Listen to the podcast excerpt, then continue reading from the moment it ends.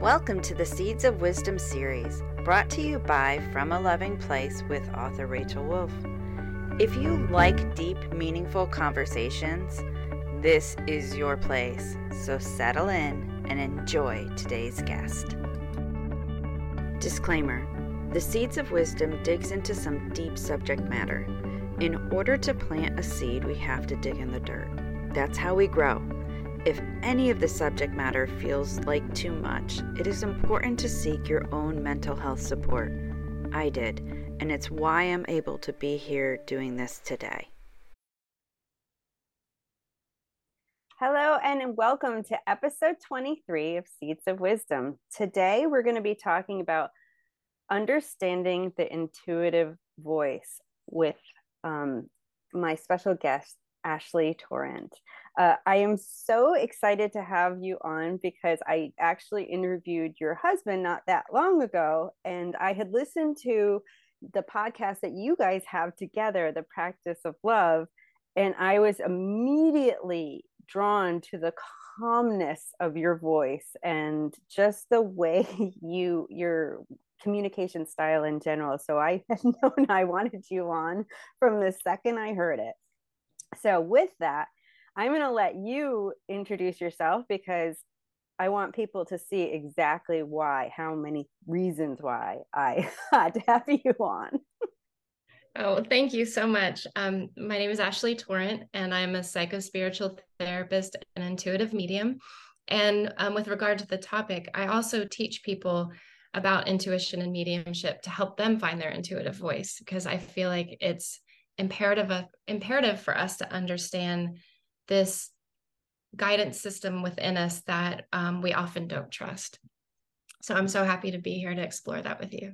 Yes, thank you so much. So we're going to dive right in because I feel like this is such an important topic, because just like self-care, I feel like it's one of those topics that people don't understand how critical it is to our well-being, to be able to trust that intuitive voice within us. And so I'd love to hear how you got there. How did you figure out how important it is to understand that intuitive voice for you? If I'm honest, I feel like it started as a child. You know, I lived in an abusive household with someone who was mentally ill, and it was a survival technique, being able to check the energy of the room, what kind of mood my mother was going to be in. I learned to read people pretty quickly. Did I know it was intuition? No. But when I became a therapist and I was sitting with my clients, I realized there was something else besides the skills and tools that I was taught. You know, I wasn't getting information about them from my brain. I was getting it from their energy and their emotions. And luckily I went to a school that, was a mixture of Western psychology and Eastern spiritual practice. So one of the things they taught us was about developing our intuition. So that was really helpful for me to put a name to it. What is the source of information that's guiding me to support a client? Where am I getting this from? I remember feeling pains in my body, and then they would say, I have a headache or a stomach ache, or they would say something that they would use a word or a phrase that they were feeling, and I had already known it before they said it. So I knew something special was happening, but it wasn't until I became a medium that I understood the power of this as far as using it in your own life, but also the magic of how we can use our intuition to connect to everything. For me, intuition is the language of the universe, you know? So if we're all connected to the same energy, whatever you believe in, whether you call it God, spirit, love, for me, I call it spirit, but it's the energy that everything is a part of. And if you're connecting to that energy, then you're connecting to an internal guidance system that's available to you. So the mediumship expanded everything for me, expanded my heart, expanded my beliefs about what is actually happening in the world. And so that's where I really started working with it more intentionally. That was a long answer. No, that's a great answer, because I do think that so often we're so open to it as children, mm-hmm. even though we don't know, we're open to it. And if we don't have an adult that explains what it is, it doesn't mean it's not there. You know, I remember with both my kids around the age of 4 started talking in ways that you could tell that they had an inner wisdom that was beyond their years. Mm-hmm. So they were in tune with that. They were in tune with that energy that you were talking about. And I know one of the things for me realizing, like even something as simple as like magnets, you know, and you flip the magnet and they'll resist and other times they'll be attracted. Learning to trust that was such a part of me developing my intuitive side, is learning to trust if I get resistance from people, just trust it, let it go. Don't try to force it. Yeah. Don't try to force it, because that to me was one of the simplest things that I could mentally understand because of seeing how those magnets worked. That's really interesting. Yeah. So for me, that was the way that I helped see the difference. And what do you think? Because I know when it comes to intuitive voices, some people question if it's a fear or a healthy boundary, and understanding that way of seeing it intuitively to know, like, it's a true gut, you know, tingles, you know, you're being led to get out or to move away from, or to get yourself to a safe situation. Do you have any ways of helping people decipher what is just, you know, a societal fear versus into our actual intuitive nature? Well, and it's interesting, you know, the difference between fear and intuition, because intuition is an emotional language. It's a feeling language. You know, it comes to us through smells, taste. It uses all 5 of our senses, but yet it's, you know, some people say it's like the 6th sense, you know, or that we're multisensory beings, but it's interesting how it comes to us through our 5 senses. So we can see images, hear things. Like I said, we can feel it very strongly in our body. The thing about intuition is it doesn't come in a fearful way. It doesn't rattle the nervous system. It doesn't shock us or scare us. It's not a loud, booming voice. To me, it's as if the most loving, compassionate language is coming through me. And I feel a lot of mine. I see it and I hear it as well. But fear is, I guess if we're talking about fear, the body will react to fear. Like you'll get, maybe the hair will stand up on the back of your neck, or you'll feel your heart contract, or your body will contract. Your nervous system will become stimulated or, you know, escalate. But intuition is a soothing voice. It's a soothing language. It's images and pictures that are truth, certainty, that are a loving way of saying it's time to get out. It's time to leave the situation. You can feel the truth come in and you're like, that's a healthier version for me, or that's a healthier option for me. Your body can be very calm with intuition. You can get full-bodied chills. You know, some people call them goosebumps. You can feel excited or elated. But to me, it's the complete opposite of fear, if that makes sense. Absolutely. And I actually love what you said, because it really does resonate so deeply in our senses. You know, and if we learn to just pay more attention to our senses, we're more apt to see and feel when it is intuition. And I like that you said that it's a peaceful guidance, because I was in an abusive situation and I used to pray, if you want me here to learn the lessons that I'm meant to learn, you know, make that clear. If I've learned what I need to learn, make it clear when I'm meant to go. And it was one day where this complete calm came over me and I was like, yes, I'm ready to leave. And it was so clear and I was so peaceful and there was no fear. There was no argument. There was nothing. It was just like there. Right. And I mean, Oh, sorry, go ahead. Yeah, it was just amazing that way. And that's why it's like, I feel like that really is such an important difference that you brought up, mm-hmm. because it's not that questioning. You know, when I was still in the questioning, I wasn't ready to go yet. When I was still in the, do I leave? Do I stay? Do I leave? Do I stay? It was like that calm wasn't there yet, because there was still something else for me to get. I had to be in a certain spot to be able to leave in that peace. Mm-hmm. And that peaceful calm was really the answer to it. And I didn't have to go repeat the pattern. No. If you listen to it, and I think the ego takes us on this trip, you know, we have our cyclical thoughts. Do I do this? Do I do that? Do I do this? Do I do that?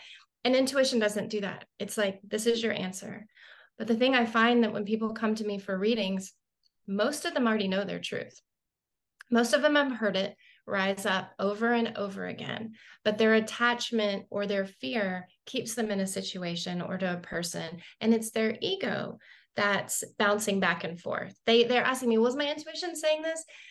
I'm like, if your intuition is saying those things that you're saying it is, that's not love. Love would never ask you to stay where you're being harmed. Love would never ask you to stay in a place where you don't feel safe or you can't trust. If you want to know, is your answer coming through a place of fear, or is it coming through a place of love? And that's really where you can fall back on. And you can feel the difference in your body. It's just a visceral experience. So I think the biggest problem is more people do have awareness of their intuition, but they're so afraid to trust it because we've been trained not to for, since we were kids. Yes. And it's almost like been trained out of us. Like it's this bad thing. And it's the way, and I feel like it's those same messages that try to control us. Because if we trusted it, we would be doing what was best for us. Yeah. And so if people don't want us doing what's best for us, mm-hmm. they're going to try to push it out of us, right? Because you can't control that. An mm-hmm. outer person can't control that when we actually trust that inner core within us. So I did this year-long blog, which was daily aligning with love, abundance, and peace over fear, lack, and separation. So mm-hmm. it was me being conscious of, I had started to really let all the fears set in, and that energy, and it's different, not just fear feeling, but that energy of fear. So I could feel the difference in, like you were saying, in my body. And I was like, okay, I need to work through this, because I don't want this creating in my life, because whatever I'm putting out, I know is going to come back. And it's not, I feel like people get the whole law of attraction. They don't quite see that we attract from the absolute core energy that we're projecting, mm-hmm. not the one we're trying to convince ourselves. Right. That's a bypass. What you're talking about is really healing what needs to be healed and working from there. Yeah, exactly. So you have to figure those pieces out. And I love what you do, because you really do get that what you're doing is about getting to that core to work so people can see that. Yeah. And I just feel like that's a step that even many therapists, if they're not open, can miss. Yeah. Because I've been in and out of therapy for years, and I've had great ones and I've had bad ones, and the bad ones will just surface layer over everything. Yeah. And you're like, you just repeat the same pattern when you do that, because if you can't learn it, you're going to keep being introduced to those things that help you learn it. So with what you do and helping people understand that intuitive voice within us, what do you feel like is a person's biggest challenge with that? And one thing I wanted to say before I move on to this is it's important to remember your intuition will never ask you to betray yourself or have you sacrifice your well-being to make other people okay. That your intuition will never do that. That is ego, codependency. Those are other things, personality, self. But as far as what gets in people's way, it's trust And I think we are taught to seek answers from our mind. We are taught, it's a very masculine energy to go after answers. I'm going to find the answer. I'm going to think about the answer. I'm going to research the answer. I'm going to ask everyone for the answer. But intuition is a feminine energy. And so it's a receiving energy. And that's not, when I say feminine receiving, doesn't mean there's not a part we play in it, but it's completely different. Instead of charging after an answer, it's important for us to be receptive and open enough to receive it, because that answer will drop in. It'll drop into the space of our heart or into our body, into our place of awareness. And so the reason I teach the way I do is I like to teach people to do a psychic reading so that they can know the information is coming to them and how it's coming to them, because then they know for sure they're intuitive, you know, so they have this evidence when they're reading another person. Oh, I can do this, because I think reading ourselves is kind of hard. But when I talk to them, I'm like, the first thing you need to do is ask your thinking mind, your doubt, your fear, your ego to just step aside for a moment and imagine the voice of your soul, which lives in your heart, and use your body and that heart space to open it up to receive. And you can do this through meditation. I often do it when I go for a walk. I really try to stay out of my thinking mind. And as I'm walking, I just set the intention, you know, if there's guidance for me around this issue, please come to me.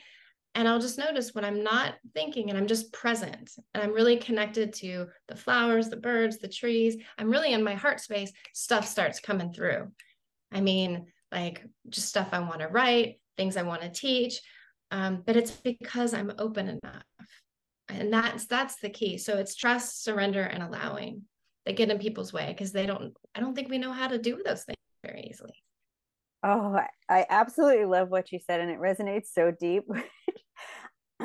I told you before we even started this, I had listened to your podcast and realized like how in tune you and I's thought systems were, and yeah. And so it doesn't surprise me that the same thing that happens to me when I'm walking out in nature, and it's like, those are the signals I know I'm in tune when I can start really paying attention, noticing the clouds, noticing the flowers, noticing, and then just like you, it's like it just starts rushing in. Like, and I get so much from nature, and even the messages like through nature, showing me through what nature's doing and what's happening in that moment. I love when those kind of things happen, because to me, that is that clarity that it is intuitive, that it's not my thinking voice. And I think that is such a great point that you made. And I'm going to go back to what you said before too, because I think it's so important. And I don't want to skip over this, because it's such a critical thing about the difference of intuition and codependency. Yeah. Because we are so indoctrinated into codependency.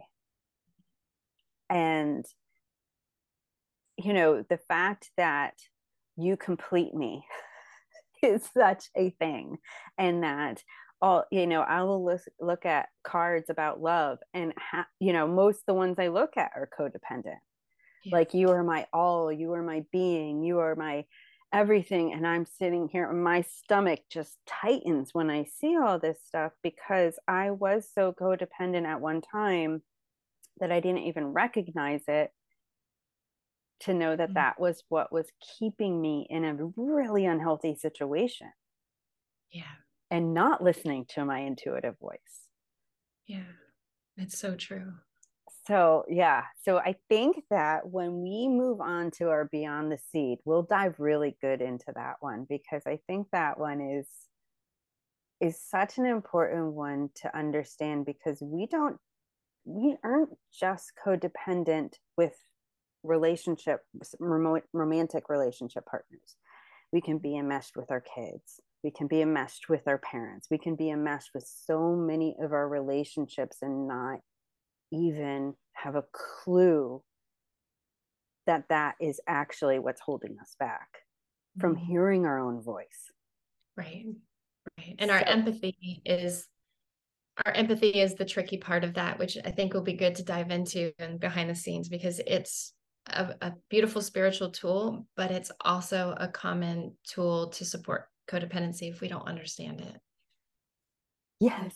And yes, and I definitely want to get into that too. So before we go into Beyond the Sea, because I know how good this is going to be, because those are two such important parts of what we miss. Mm-hmm. And I really feel like it's what's going to help people truly understand that difference. Is there anything you'd like to say for the listeners who are listening anywhere else but YouTube before we close out this segment? You know, I just encourage anyone who's curious about intuition to study it, to really learn to follow their heart. I mean, we have this magic available to us at any moment if we learn to access it, we learn to pay attention to it. So I feel like intuition gives us another way of being in our life. It's a fun way. It's a beautiful way, but it brings magic to our life. And it's a way of being that it makes being human so much less hard. If we're living an intuitive life, it's a softer way of living. And we realize we're not alone. And there's actually a lot there that's supporting and guiding us. So I would just encourage people to learn more. Yeah, I completely agree.